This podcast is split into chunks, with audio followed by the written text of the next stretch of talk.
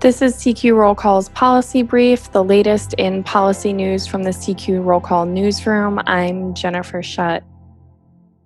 Congressional negotiators are close to reaching agreement on a 1.4 trillion omnibus spending package for the fiscal year that began October 1st and are planning to release text of that bill on Tuesday afternoon.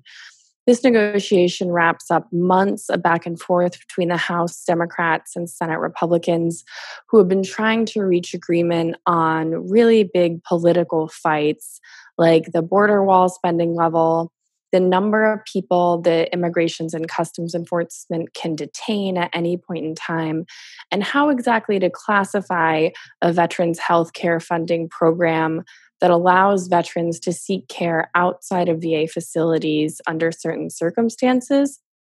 These were some of the most contentious issues this year that appropriators in the House and Senate and congressional leaders had to work through. Um, and according to aides who are, you know, closely involved in these negotiations, all those big ticket items have been wrapped up so far, and there's just a few smaller outstanding issues that congressional leaders need to work through uh, in the coming hours before that final legislative bill can be released on Tuesday. The omnibus spending package is expected to be the sort of legislative vehicle or the train that carries all of the big year end items that Congress is working on right now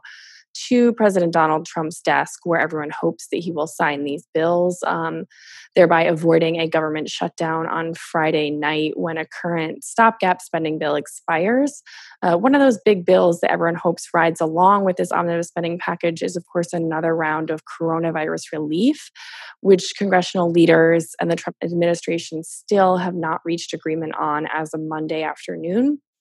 there's a lot of hope and a lot of statements right now from lawmakers um, and off hill groups that you know before lawmakers leave town for their winter holiday break they need to pass some type of coronavirus relief legislation.